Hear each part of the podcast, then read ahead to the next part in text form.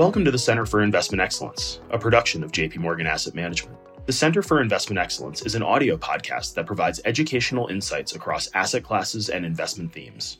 Today's episode is on monetary policy and financial stability and has been recorded for institutional and professional investors. I'm David Lebovitz, global market strategist and host of the Center for Investment Excellence. With me today is Jared Gross, head of institutional portfolio strategy at JP Morgan Asset Management. Welcome to the Center for Investment Excellence. Thanks, David. It's terrific to be here, as always. Well, it's good to have you back and certainly quite a bit to talk about here. So, what I thought I would do is just start out with a high level macro review of what went on during the first quarter and kind of where we stand today with respect to monetary policy and financial stability. You know, what's interesting is that coming into this year, a, lot of people, ourselves included, thought that the Fed's actions in 2022 were really going to begin to weigh on the overall pace of economic activity. And what we've seen in reality is that the economy, not just the US economy, but arguably the global economy, has proven to be far more resilient than people originally thought. The growth numbers have more momentum than people had anticipated. Atlanta Fed tracking a first quarter GDP number north of 3%.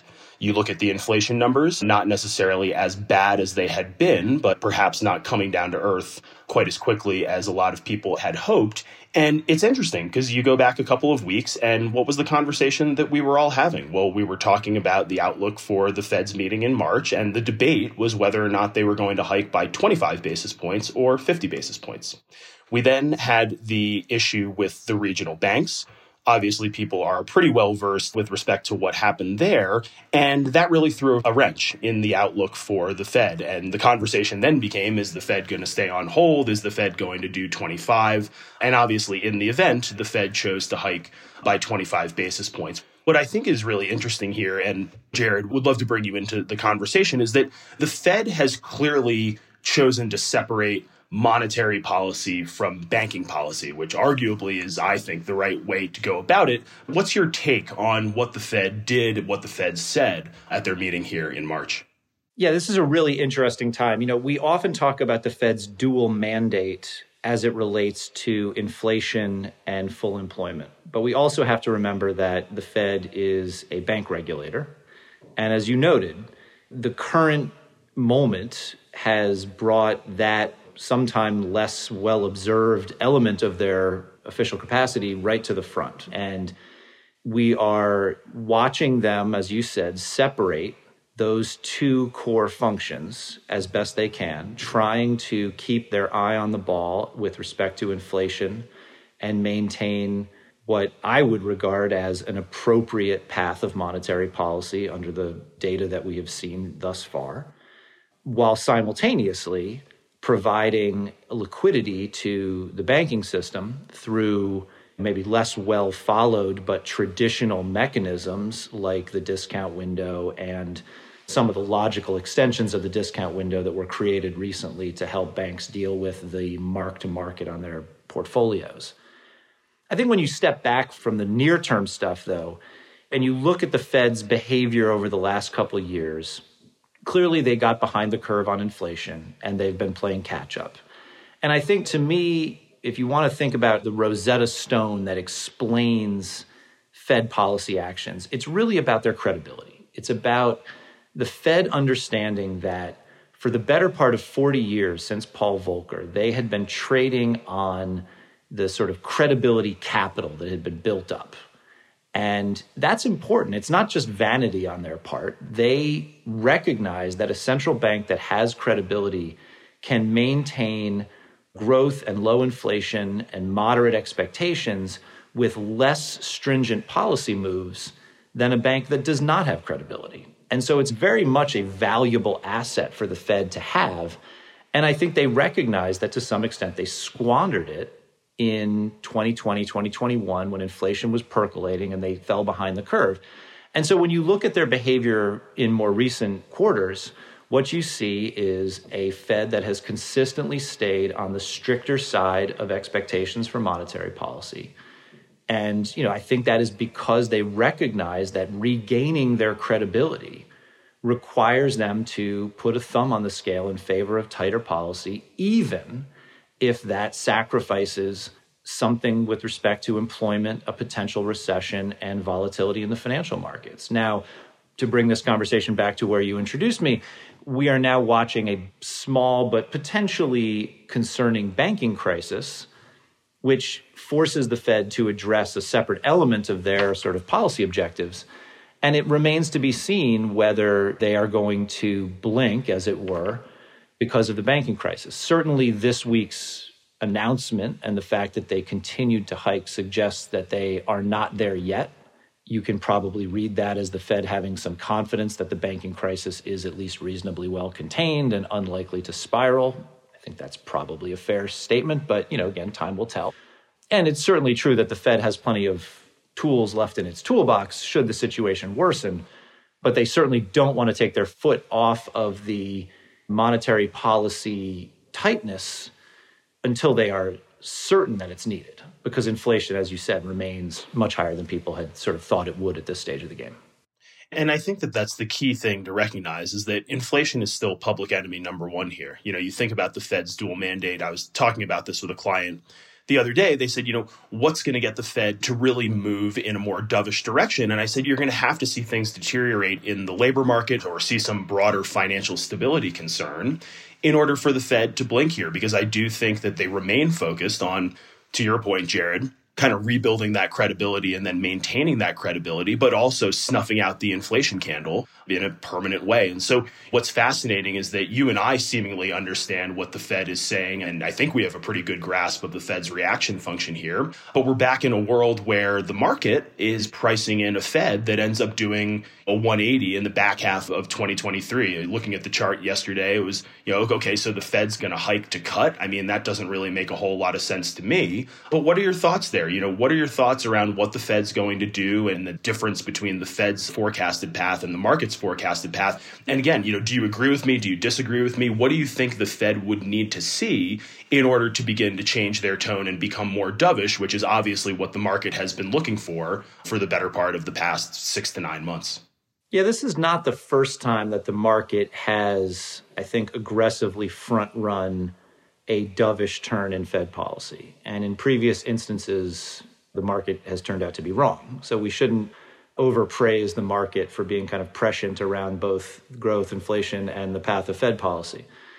I think one thing I'll just also add to the comment around inflation is early in this inflationary cycle, I think the Fed recognized that a lot of the inflation was supply driven. It was a result of the supply chain and some of the COVID effects. And rightly or wrongly, I think they understood that monetary policy is not particularly effective at dealing with supply driven inflation. But now we've obviously moved to a place where inflation is largely demand driven or self sustaining because of a higher level of demand. And there, I think the Fed can have some confidence that its policy actions will take effect. Now, there is a long and variable lag, as we frequently say. We don't know how long that lag will be. And it is certainly plausible that rates may not yet have reached a level sufficiently high to restrain economic activity. And when we add to that the uncertainty around the banking system and how ultimately negative that may be for the lending impulse and what that means for growth, this is a moment to be a little more cautious around a policy response. And so I think the market is looking at that fact pattern and saying, okay, well, yes, we were too early on the Fed two times ago and one time ago, but now, given this additional information, when you look at what happened to the two year rate over the last couple weeks, where it dropped precipitously as a result of the bank situation. You know, here we are post the Fed meeting. The Fed did hike. The Fed has said it's not expecting to cut anytime soon. They have not given clarity on any potential pivot or the signal that will lead them to pivot. And yet, the bond market does appear to be expecting a fairly rapid turnabout. Now, at some point, the market may be correct and the Fed may be wrong. That's certainly plausible. But I think to your point about how to read the market right now, at least in the short term, the market does appear to be getting off sides a little bit. And are they going to have to again sort of reprice expectations around Fed policy for, if not a particularly higher terminal rate, a longer duration at that terminal rate that is currently in the market? And I think that that's spot on. I think the other question that we need to unpack here is you know, we do have these financial stability concerns. We obviously have some fairly notable wobbles in the banking system, particularly the regional banking system. Do you think that what's happening here is going to make any sort of landing potentially harder or any sort of, you know, recessionary outcome potentially deeper than what we would have originally thought. You know, I want to get to what this means for financial assets in a couple of minutes, but when you take a step back and think about the way we kick things off with this economy has more momentum than we expected, inflation is proving to be more resilient. I think we've done a great job of unpacking the path of Fed policy against the backdrop and the data that we have what are your expectations for what all of this is going to do to the economy and how that may differ from where people's forecasts for 2023 and 2024 originally stood? So I mentioned earlier that the Fed can take some comfort in monetary policy being more effective against sort of demand driven inflation. I think the other side of this is that we lived through a long era of exceptionally low interest rates and many economic actors, and it certainly appears that some banks could be included in that group, optimized their balance sheets for what was effectively costless debt. And that is not going to be limited exclusively to the banks. I think it is a very telling and potentially concerning signal that as interest rates have risen, as is clear from anyone who understands sort of basic bond math, the price of fixed income assets falls.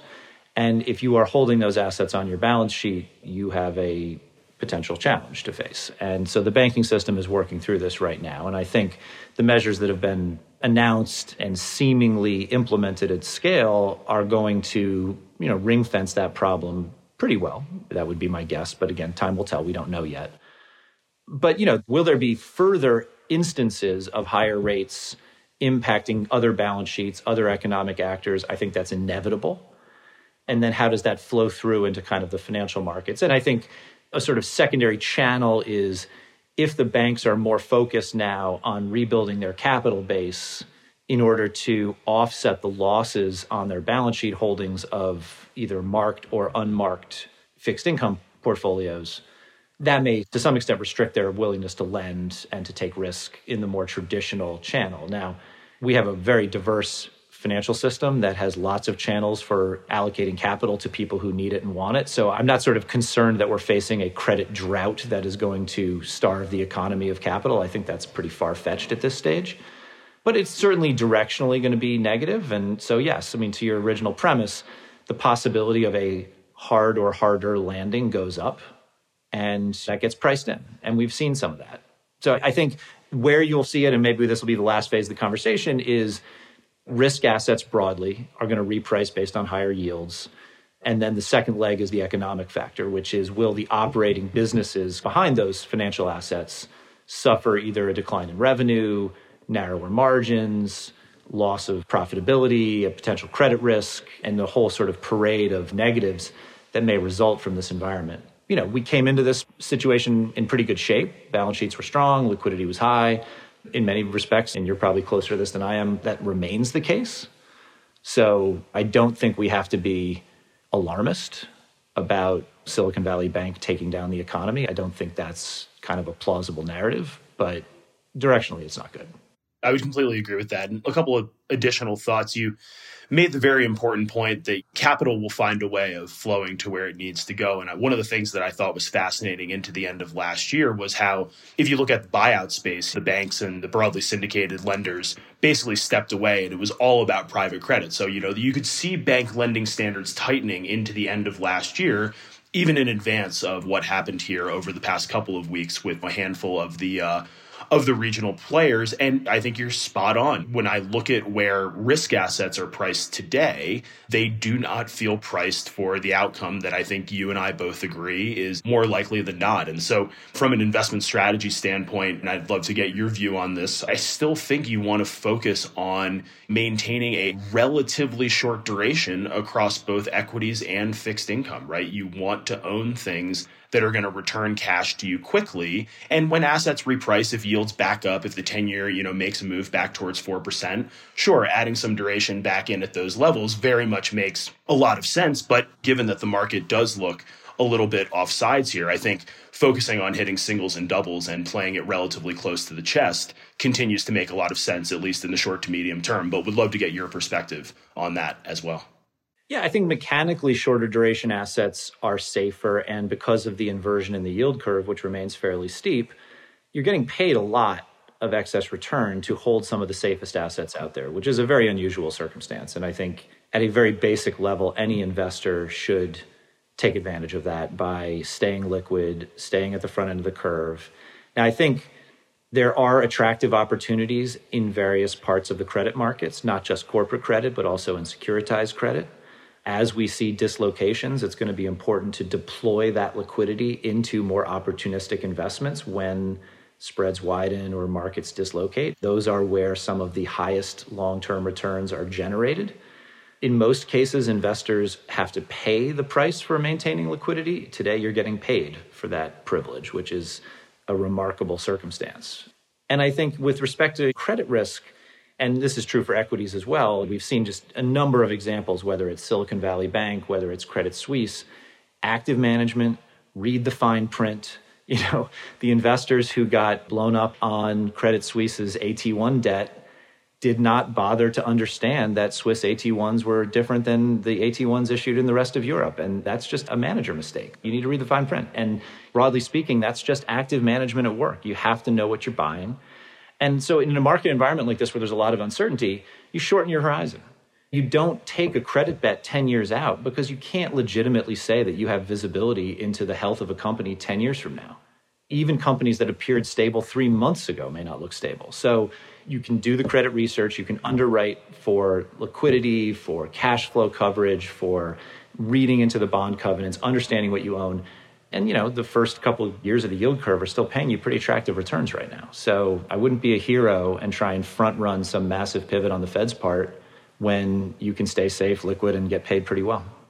I think that's the bottom line. And kind of bringing it full circle, what I'm hearing from you, and I would very much agree with, is the devil is in the details. And the reality here is that eventually the Fed will cut, but they're unlikely to cut back to zero. And if you do have a cost of capital in the market, the devil and the details matter a lot more than when money is free, as was the case for 10 years following the financial crisis. So, Jared, as always, it's a pleasure to have you on the podcast. Thank you for joining us and looking forward to having you back sometime soon. Thanks, David. This was great. Take care.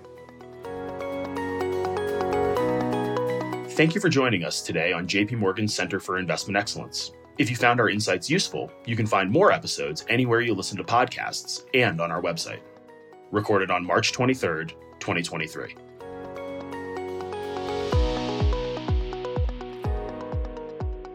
Not for retail distribution.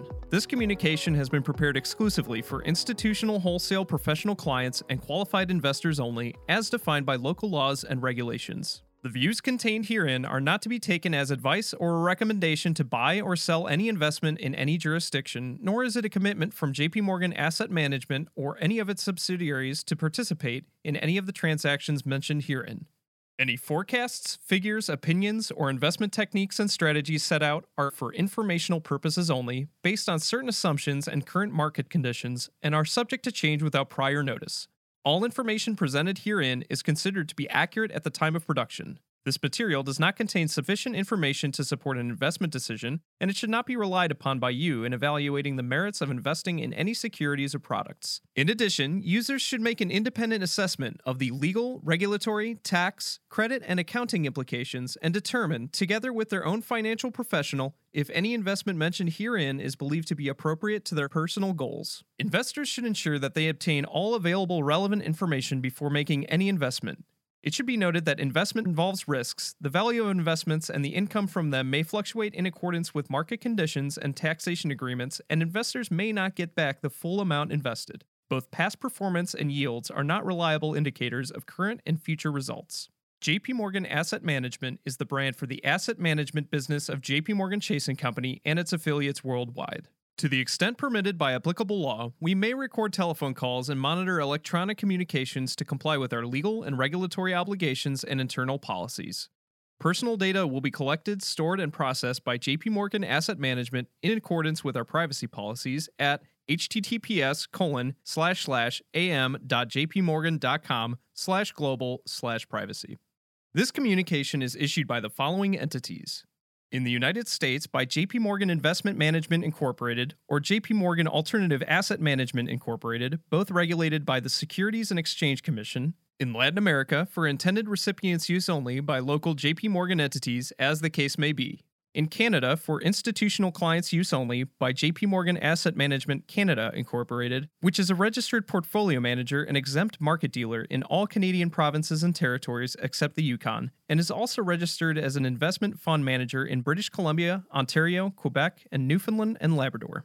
In the United Kingdom by JP Morgan Asset Management UK Limited, which is authorized and regulated by the Financial Conduct Authority, in other European jurisdictions by JP Morgan Asset Management Europe SARL, in Asia Pacific APAC by the following issuing entities and in the respective jurisdictions in which they are primarily regulated.